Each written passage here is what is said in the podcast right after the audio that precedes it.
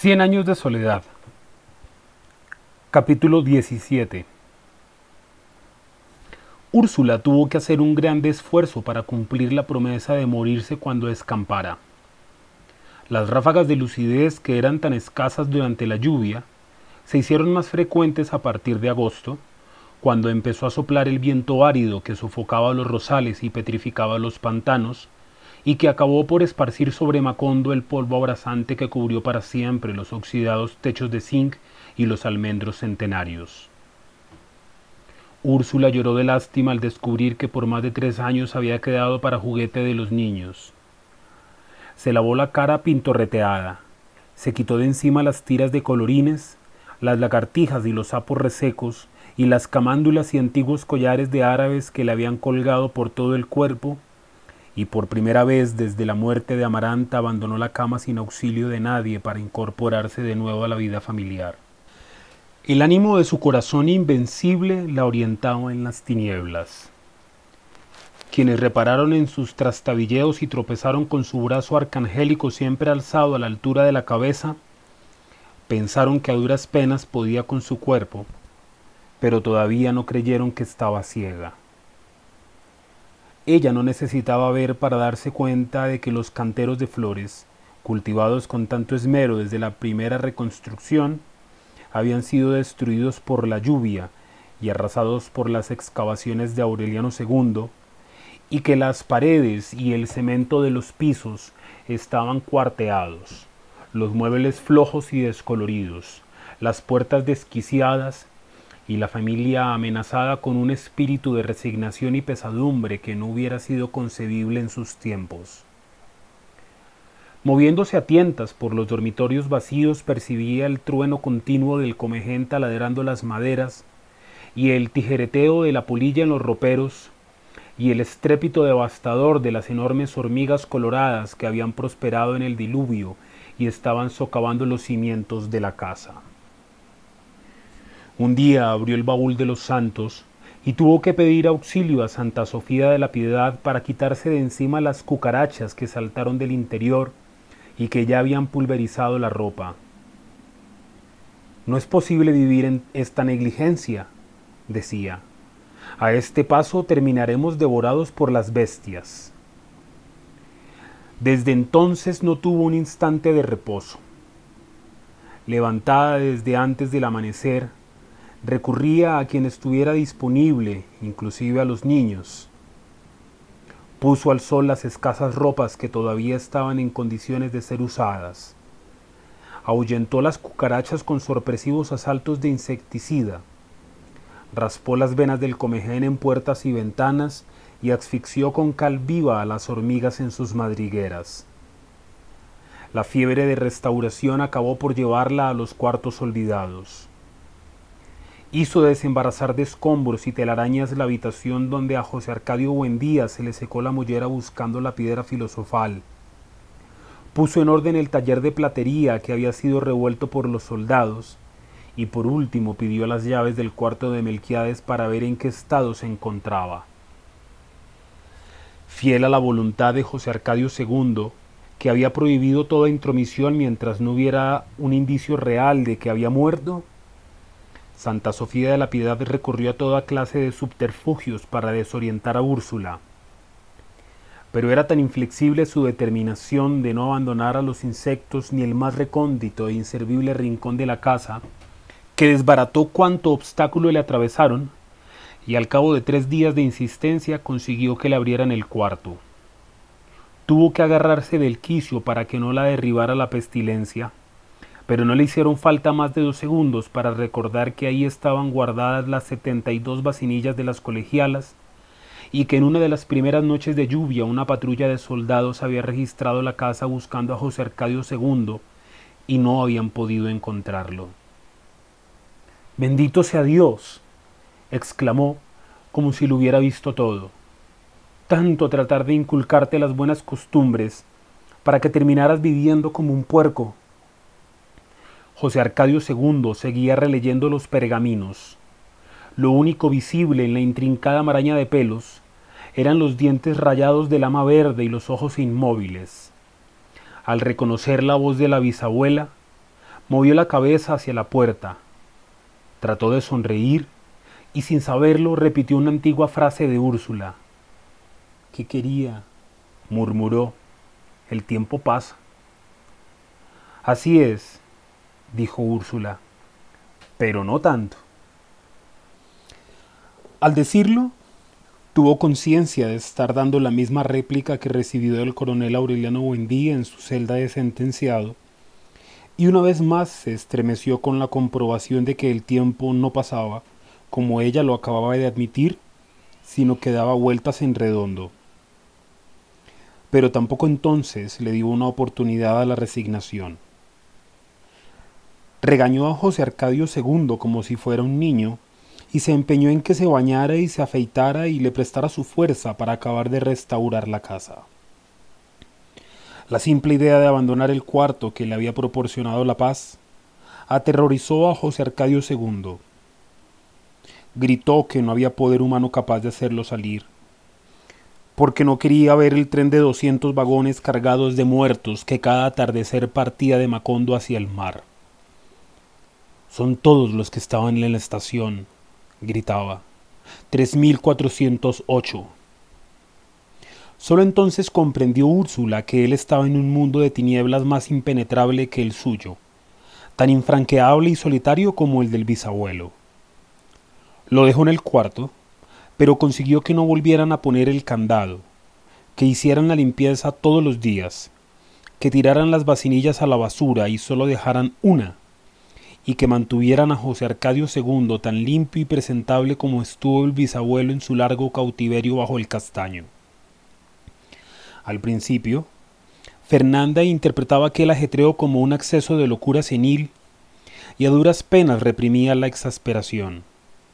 Pero José Arcadio le anunció por esa época desde Roma que pensaba ir a Macondo antes de hacer los votos perpetuos, y la buena noticia le infundió tal entusiasmo que de la noche a la mañana se encontró regando las flores cuatro veces al día para que su hijo no fuera a formarse una mala impresión de la casa.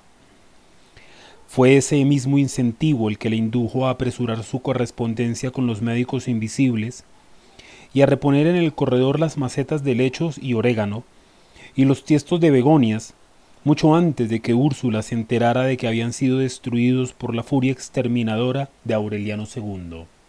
Tarde vendió el servicio de plata y compró vajillas de cerámica, soperas y cucharones de peltre y cubiertos de alpaca, y empobreció con ellos las alacenas acostumbradas a la loza de la Compañía de Indias y a la cristalería de Bohemia. Úrsula trataba de ir siempre más lejos. Que abran puertas y ventanas, gritaba. Que hagan carne y pescado.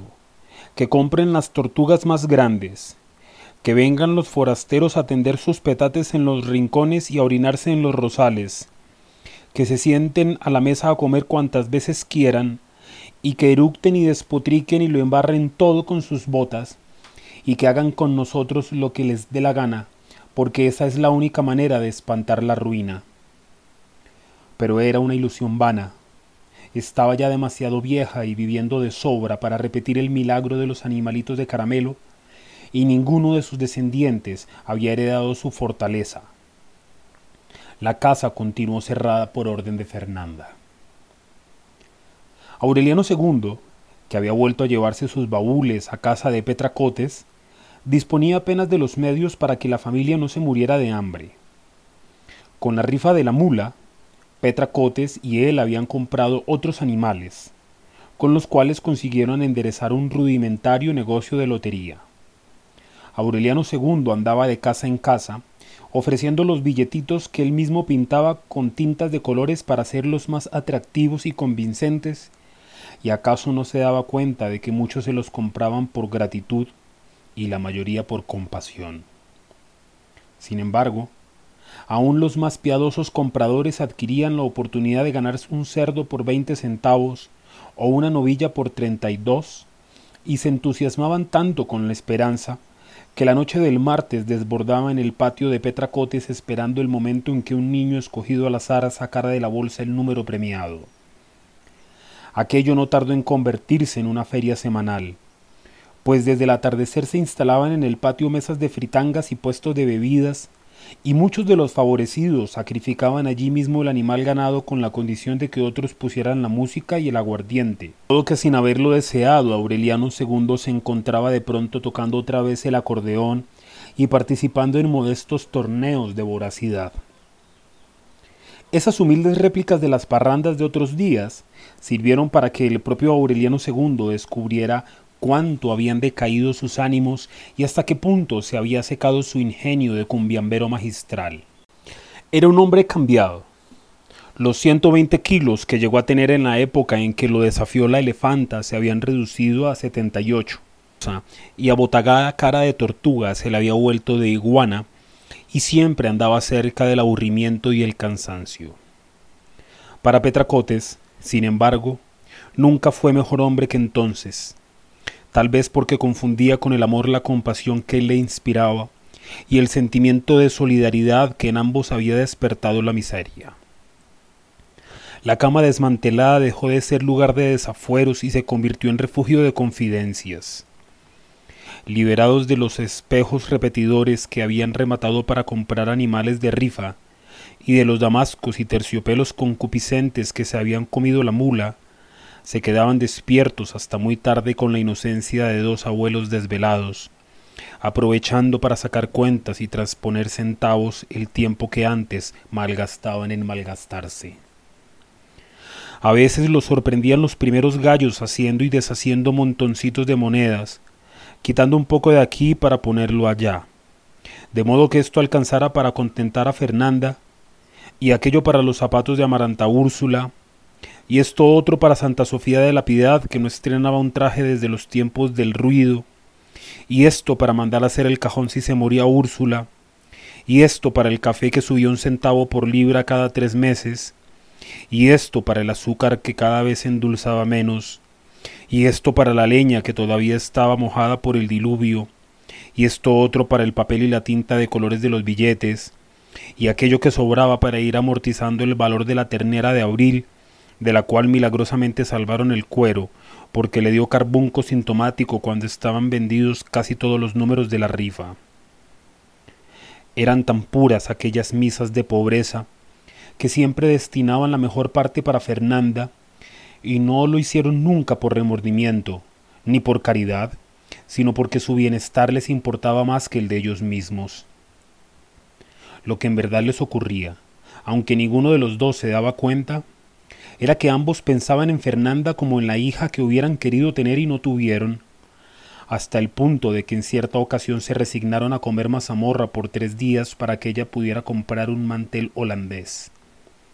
Sin embargo, por más que se mataban trabajando, por mucho dinero que escamotearan y muchas triquiñuelas que concibieran, los ángeles de la guarda se les dormían de cansancio mientras ellos ponían y quitaban monedas tratando de que siquiera les alcanzara para vivir. En el insomnio que les dejaban las malas cuentas, se preguntaban qué había pasado en el mundo para que los animales no parieran con el mismo desconcierto de antes, por qué el dinero se desbarataba en las manos, y por qué la gente que hacía poco tiempo quemaba mazos de billetes en la cumbiamba consideraba que era un asalto un despoblado cobrar doce centavos por la rifa de seis gallinas. Aureliano II pensaba sin decirlo que el mal no estaba en el mundo, sino en algún lugar recóndito del misterioso corazón de Petracotes, donde algo había ocurrido durante el diluvio que volvió estériles a los animales y escurridizo el dinero. Intrigado con ese enigma, escarbó tan profundamente en los cimientos de ella que buscando el interés encontró el amor, porque tratando de que ella lo quisiera terminó por quererla. Petracotes, por su parte, lo iba queriendo más a medida que sintió aumentar su cariño y fue así como en la plenitud del otoño volvió a creer en la superstición juvenil de que la pobreza era una servidumbre del amor. Ambos evocaban entonces como un estorbo las parrandas desatinadas, la riqueza aparatosa y la fornicación sin frenos, y se lamentaban de cuánta vida les había costado encontrar el paraíso de la soledad compartida. Locamente enamorados al cabo de tantos años de complicidad estéril, gozaban con el milagro de quererse tanto en la mesa como en la cama, y llegaron a ser tan felices, que todavía cuando eran dos ancianos agotados seguían retosando como conejitos y peleándose como perros. Las rifas no dieron nunca para más.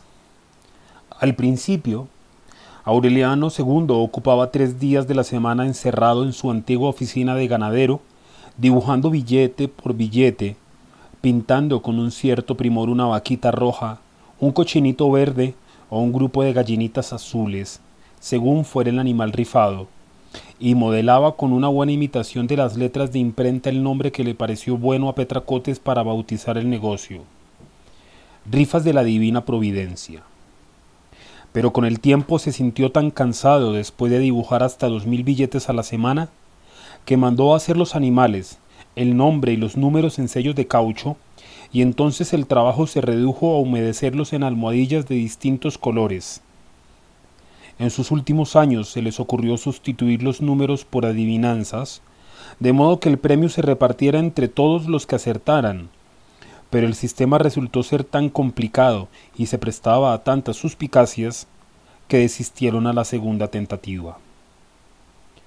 Aureliano II andaba tan ocupado tratando de consolidar el prestigio de sus rifas que apenas le quedaban tiempo para ver a los niños.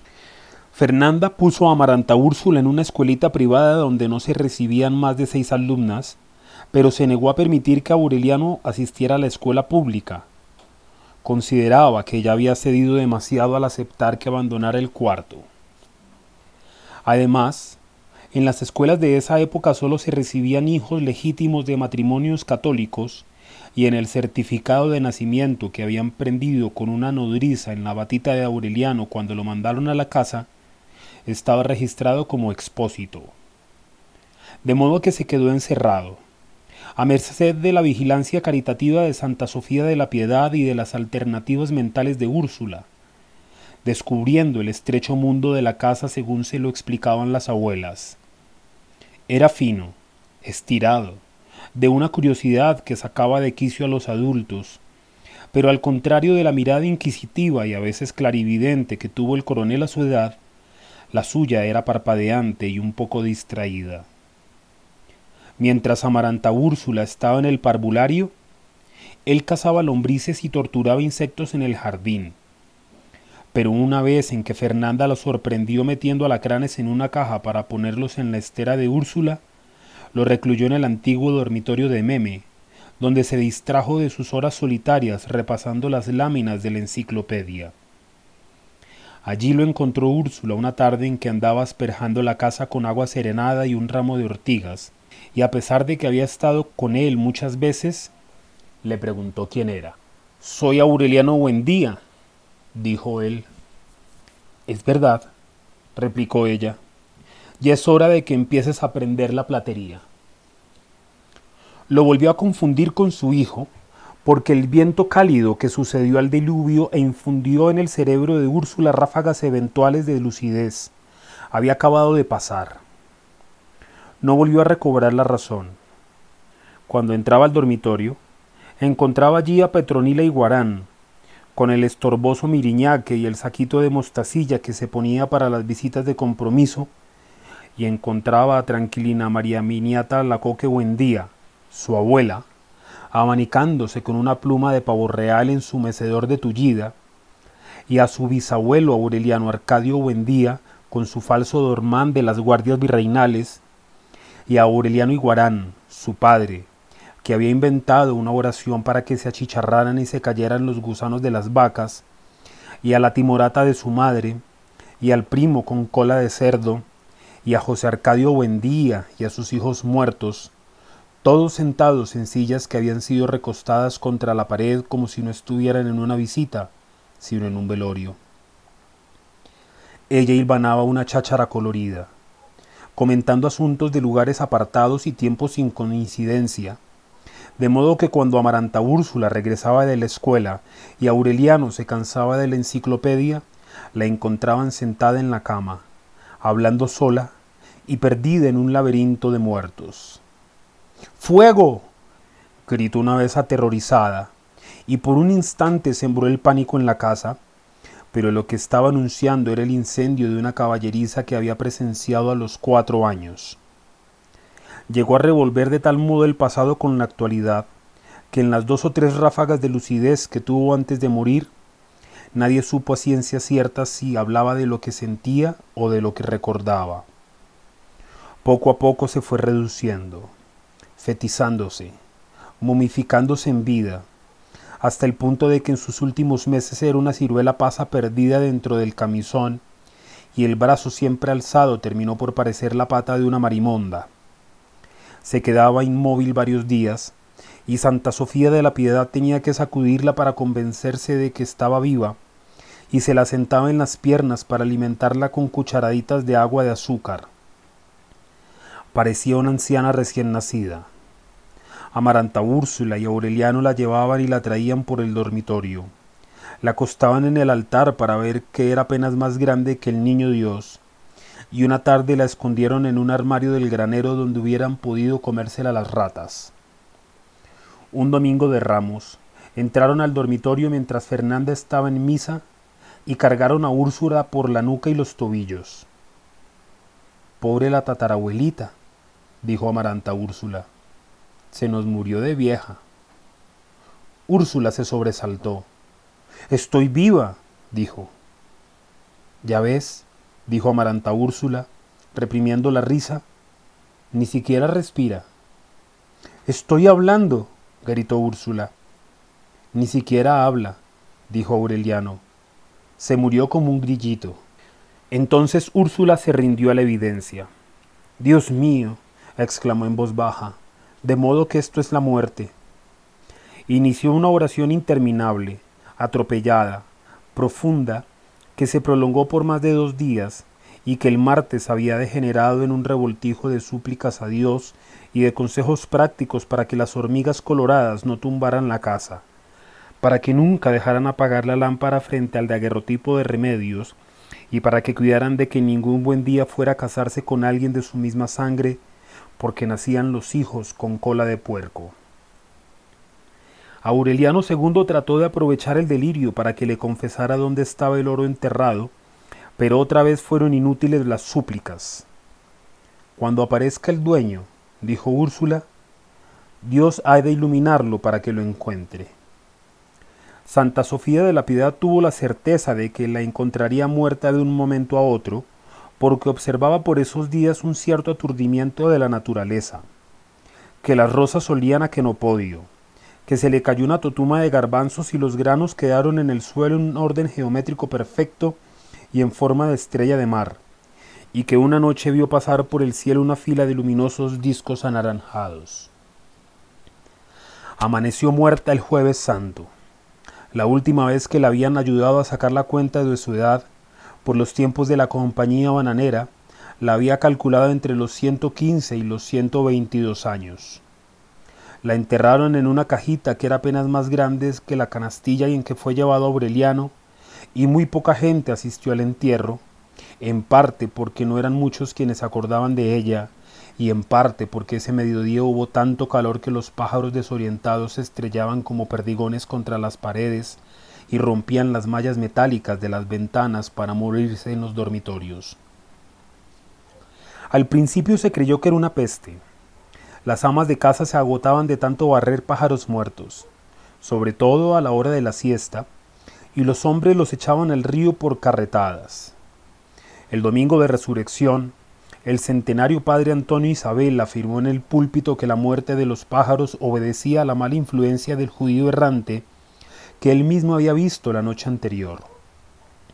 Lo describió como un hombre híbrido de macho cabrío cruzado con hembra hereje, una bestia infernal, cuyo aliento calcinaba el aire y cuya visita determinaría la concepción de engendros por las recién casadas. No fueron muchos quienes prestaron atención a su plática apocalíptica, porque el pueblo estaba convencido de que el párroco desvariaba a causa de la edad. Pero una mujer despertó a todos al amanecer del miércoles, porque encontró unas huellas de bípedo de pezuña hendida. Eran tan ciertas e inconfundibles que quienes fueron a verlas no pusieron en duda la existencia de una criatura espantosa semejante a la descrita por el párroco, y se asociaron para montar trampas en sus patios. Fue así como lograron la captura. Dos semanas después de la muerte de Úrsula, Petra Cotes y Aureliano II despertaron sobresaltados por un llanto de becerro descomunal que les llegaba del vecindario. Cuando se levantaron, ya un grupo de hombres estaba desensartando al monstruo de las afiladas varas que habían parado en el fondo de una fosa cubierta con hojas secas y había dejado de berrear. Pesaba como un buey, a pesar de que su estatura no era mayor que la de un adolescente, y de sus heridas manaba una sangre verde y untuosa. Tenía el cuerpo cubierto de una pelambre áspera, plagada de garrapatas menudas, y el pellejo petrificado por una costra de rémora, pero al contrario de la descripción del párroco, sus partes humanas eran más de ángel valetudinario que de hombre, porque las manos eran tersas y hábiles, los ojos grandes y crepusculares, y tenía en los omoplatos los muñones cicatrizados y callosos de unas alas potentes, que debieron ser desbastadas con hachas de labrador.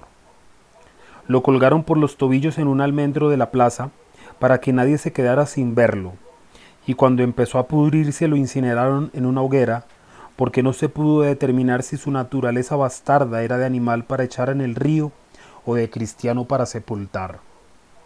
Nunca se estableció si en realidad fue por él que se murieron los pájaros, pero las recién casadas no concibieron los engendros anunciados, ni disminuyó la intensidad del calor.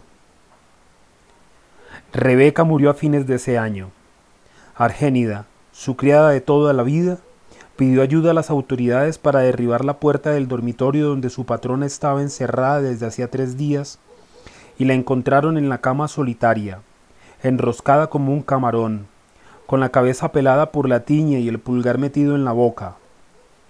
Aureliano II se hizo cargo del entierro y trató de restaurar la casa para venderla, pero la destrucción estaba tan encarnizada en ella que las paredes se desconchaban acabadas de pintar y no hubo argamasa bastante gruesa para impedir que la cizaña triturara los pisos y la hiedra pudriera los horcones. Todo andaba así desde el diluvio.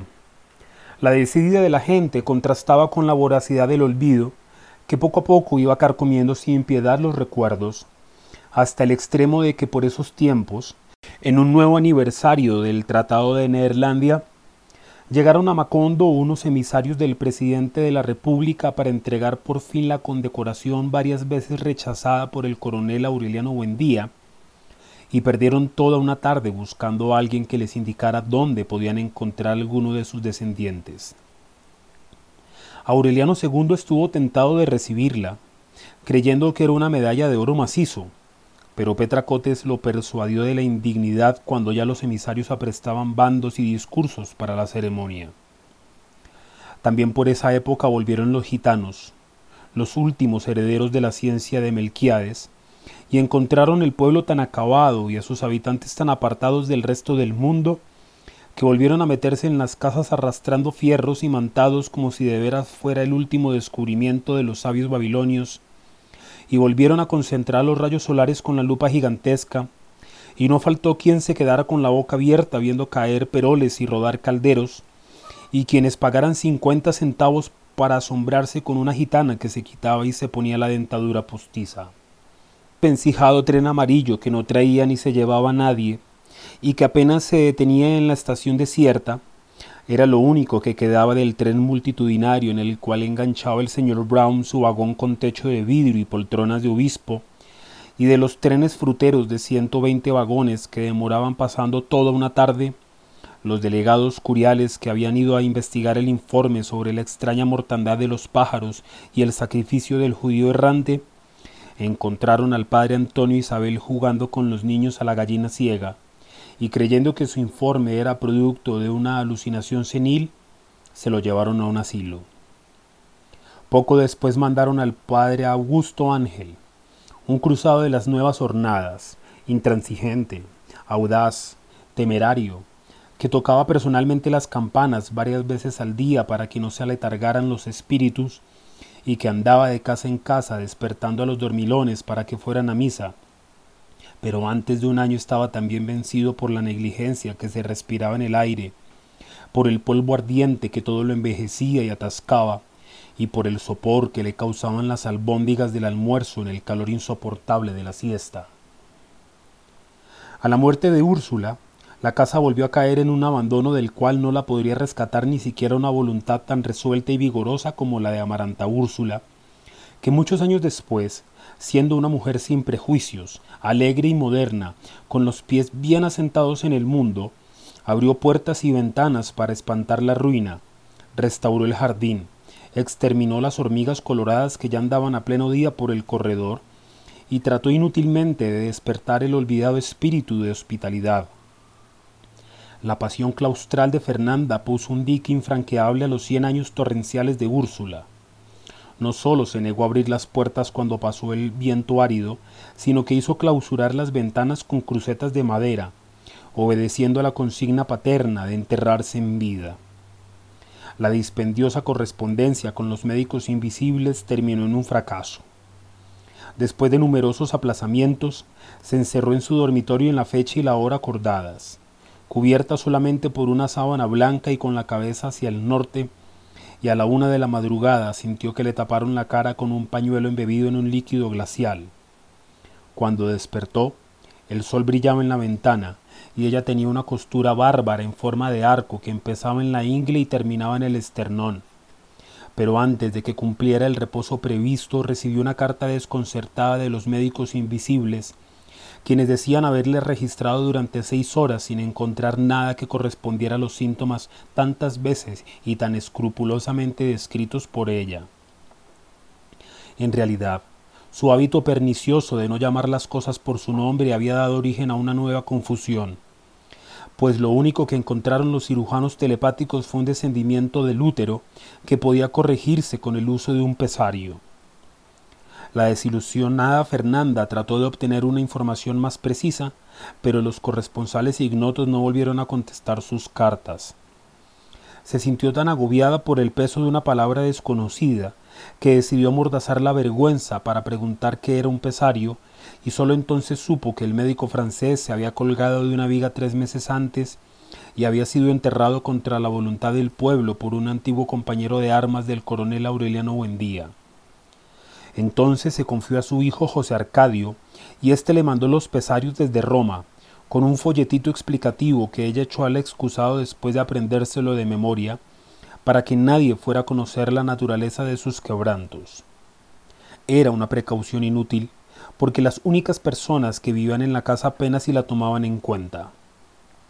Santa Sofía de la Piedad vagaba en una vejez solitaria, cocinando lo poco que se comían y casi por completo dedicada al cuidado de José Arcadio II. Amaranta Úrsula, heredera de ciertos encantos de remedios, la bella, ocupaba en hacer sus tareas escolares el tiempo que antes perdía en atormentar a Úrsula y empezaba a manifestar un buen juicio y una consagración a los estudios que hicieron renacer en Aureliano II la buena esperanza que le inspiraba Meme. Le había prometido mandarla a terminar sus estudios en Bruselas, de acuerdo con una costumbre establecida en los tiempos de la compañía bananera, y esa ilusión lo había llevado a tratar de revivir las tierras devastadas por el diluvio. Las pocas veces que entonces se le veía en la casa, era por Amaranta Úrsula, pues con el tiempo se había convertido en un extraño para Fernanda y el pequeño Aureliano se iba volviendo esquivo y ensimismado a medida que se acercaba la pubertad. Aureliano II confiaba en que la vejez ablandara el corazón de Fernanda, para que el niño pudiera incorporarse a la vida de un pueblo donde seguramente nadie se hubiera tomado el trabajo de hacer especulaciones suspicaces sobre su origen pero el propio Aureliano parecía preferir el encierro y la soledad, y no revelaba la menor malicia por conocer el mundo que empezaba en la puerta de la calle. Cuando Úrsula hizo abrir el cuarto de Melquiades, él se dio a rondarlo, a curiosear por la puerta entornada, y nadie supo en qué momento terminó vinculado José Arcadio II por un afecto recíproco. Aureliano II descubrió esa amistad mucho tiempo después de iniciada, cuando oyó al niño hablando de la matanza de la estación. Ocurrió un día en que alguien se lamentó en la mesa de la ruina en que se hundió el pueblo cuando lo abandonó la compañía bananera, y Aureliano lo contradijo con una madurez y una versación de persona mayor. Su punto de vista, contrario a la interpretación general, era que Macondo fue un lugar próspero y bien encaminado hasta que lo desordenó y lo corrompió y lo exprimió la compañía bananera cuyos ingenieros provocaron el diluvio como un pretexto para eludir compromisos con los trabajadores. Hablando con tan buen criterio que a Fernanda le pareció una parodia sacrílega de Jesús entre los doctores, el niño describió con detalles precisos y convincentes cómo el ejército ametralló a más de tres mil trabajadores acorralados en la estación y cómo cargaron los cadáveres en un tren de 200 vagones y los arrojaron al mar. Convencida, como la mayoría de la gente, de la verdad oficial de que no había pasado nada, Fernanda se escandalizó con la idea de que el niño había heredado los instintos anarquistas del coronel Aureliano Buendía y le ordenó callarse. Aureliano II, en cambio, reconoció la versión de su hermano gemelo. En realidad, a pesar de que todo el mundo lo tenía por loco, José Arcadio II era en aquel tiempo el habitante más lúcido de la casa. Enseñó al pequeño Aureliano a leer y a escribir, lo inició en el estudio de los pergaminos y le inculcó una interpretación tan personal de lo que significó para Macondo la compañía bananera que muchos años después, cuando Aureliano se incorporara al mundo, había de pensarse que contaba con una versión alucinada, porque era radicalmente contraria a la falsa que los historiadores habían admitido y consagrado en los textos escolares. En el cuartito apartado, a donde nunca llegó el viento árido, ni el polvo ni el calor, Ambos recordaban la visión atávica de un anciano con sombrero de alas de cuervo que hablaba del mundo a espaldas de la ventana, muchos años antes de que ellos nacieran. Ambos descubrieron al mismo tiempo que allí siempre era marzo y siempre era el lunes, y entonces comprendieron que José Arcadio Buendía no estaba tan loco como contaba la familia, sino que era el único que había dispuesto de bastante lucidez para vislumbrar la verdad de que también el tiempo sufría tropiezos y accidentes, y podía por tanto astillarse y dejar en un cuarto una fracción eternizada. José Arcadio II había logrado además clasificar las letras crípticas de los pergaminos. Estaba seguro de que correspondían a un alfabeto de 47 a 53 caracteres, que separados parecían arañitas y garrapatas, y que en la primorosa caligrafía de Malquiades parecían piezas de ropa puestas a secar en un alambre. Aureliano recordaba haber visto una tabla semejante en la enciclopedia inglesa, así que la llevó al cuarto para compararla con la de José Arcadio II. Eran iguales, en efecto. Por la época en que se le ocurrió la lotería de adivinanzas, Aureliano II despertaba con un nudo en la garganta, como si estuviera reprimiendo las ganas de llorar. Petra Cotes lo interpretó como uno de los tantos trastornos provocados por la mala situación y todas las mañanas, durante más de un año, le tocaba el paladar con un hisopo de miel de abejas y le daba jarabe de rábano. Cuando el nudo de la garganta se le hizo tan opresivo que le costaba trabajo respirar, Aureliano II visitó a Pilar Ternera por si ella conocía alguna hierba de alivio. La inquebrantable abuela, que había llegado a los cien años al frente de un burdelito clandestino, no confió en supersticiones terapéuticas, sino que consultó el asunto con las barajas vio el caballo de oros con la garganta herida por el acero de la sota de espadas, y dedujo que Fernanda estaba tratando de que el marido volviera a la casa mediante el desprestigiado sistema de hincar alfileres en su retrato, pero que le había provocado un tumor interno por un conocimiento torpe de sus malas artes. Como Aureliano II no tenía más retratos que los de la boda, y las copias estaban completas en el álbum familiar, siguió buscando por toda la casa en los descuidos de la esposa, y por fin encontró en el fondo del ropero media docena de pesarios en sus cajitas originales. Creyendo que las rojas llantitas de caucho eran objetos de hechicería, se metió una en el bolsillo para que la viera Pilar Ternera. Ella no pudo determinar su naturaleza, pero le pareció tan sospechosa que de todos modos se hizo llevar la media docena y la quemó en una hoguera que prendió en el patio. Para conjurar el supuesto maleficio de Fernanda, le indicó a Aureliano II que mojara una gallina clueca y la enterrara viva bajo el castaño, y él lo hizo de tan buena fe que cuando acabó de disimular con hojas secas la tierra removida, ya sentía que respiraba mejor. Por su parte, Fernanda interpretó la desaparición como una represalia de los médicos invisibles y se cosió en la parte interior de la camisola una falquitrera de jareta donde guardó los pesarios nuevos que le mandó su hijo. Seis meses después del enterramiento de la gallina, Aureliano II despertó a medianoche con un acceso de tos y sintiendo que lo estrangulaban por dentro con tenazas de cangrejo. Fue entonces cuando comprendió que por muchos pesarios mágicos que destruyera y muchas gallinas de conjuro que remojara, la única y triste verdad era que se estaba muriendo. No se lo dijo a nadie. Atormentado por el temor de morirse sin mandar a Bruselas a Amaranta Úrsula, trabajó como nunca lo había hecho y en vez de una hizo tres rifas semanales. Desde muy temprano se le veía recorrer el pueblo, aun en los barrios más apartados y miserables, tratando de vender los billetitos con una ansiedad que solo era concebible en un moribundo. Aquí está la divina providencia, pregonaba. No la dejen ir, que solo llega una vez cada cien años. Hacía conmovedores esfuerzos por parecer alegre, simpático, locuaz, pero bastaba verle el sudor y la palidez para saber que no podía con su alma. A veces se desviaba por predios baldíos, donde nadie lo viera, y se sentaba un momento a descansar de las tenazas que lo despedazaban por dentro. Todavía a la medianoche estaba en el barrio de Tolerancia, tratando de consolar con prédicas de buena suerte a las mujeres solitarias que sollozaban junto a las victrolas. Este número no sale en cuatro meses, les decía, mostrándole los billetitos. No lo dejes ir, que la vida es más corta de lo que uno cree. Acabaron por perderle el respeto, por burlarse de él, y en sus últimos meses ya no le decían don Aureliano, como lo habían hecho siempre, sino que lo llamaban en su propia cara don Divina Providencia. La voz se le iba llenando de notas falsas, se le fue destemplando y terminó por apagársele en un ronquido de perro, pero todavía tuvo voluntad para no dejar que decayera la expectativa por los premios en el patio de Petracotes. Sin embargo, a medida que se quedaba sin voz y se daba cuenta de que en poco tiempo ya no podría soportar el dolor, iba comprendiendo que no era con cerdos y chivos rifados como su hija llegaría a Bruselas. De modo que concibió la idea de hacer la fabulosa rifa de las tierras destruidas por el diluvio, que bien podrían ser restauradas por quien dispusiera de capital. Fue una iniciativa tan espectacular que el propio alcalde se prestó para anunciarla con un bando y se formaron sociedades para comprar billetes a 100 pesos cada uno, que se agotaron en menos de una semana.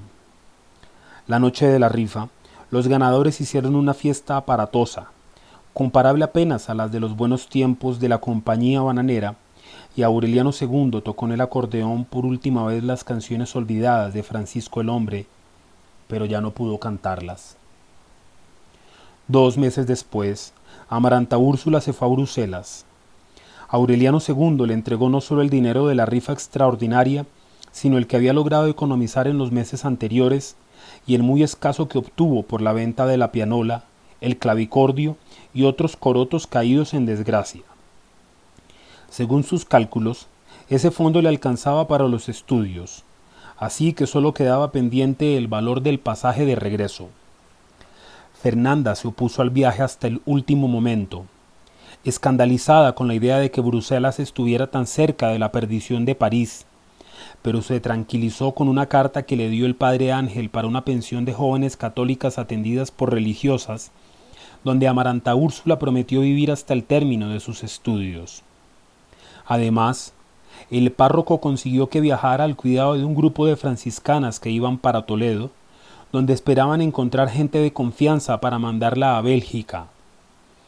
Mientras se adelantaba la apresurada correspondencia que hizo posible esta coordinación, Aureliano II, ayudado por Petra Cotes, se ocupó del equipaje de Amaranta Úrsula.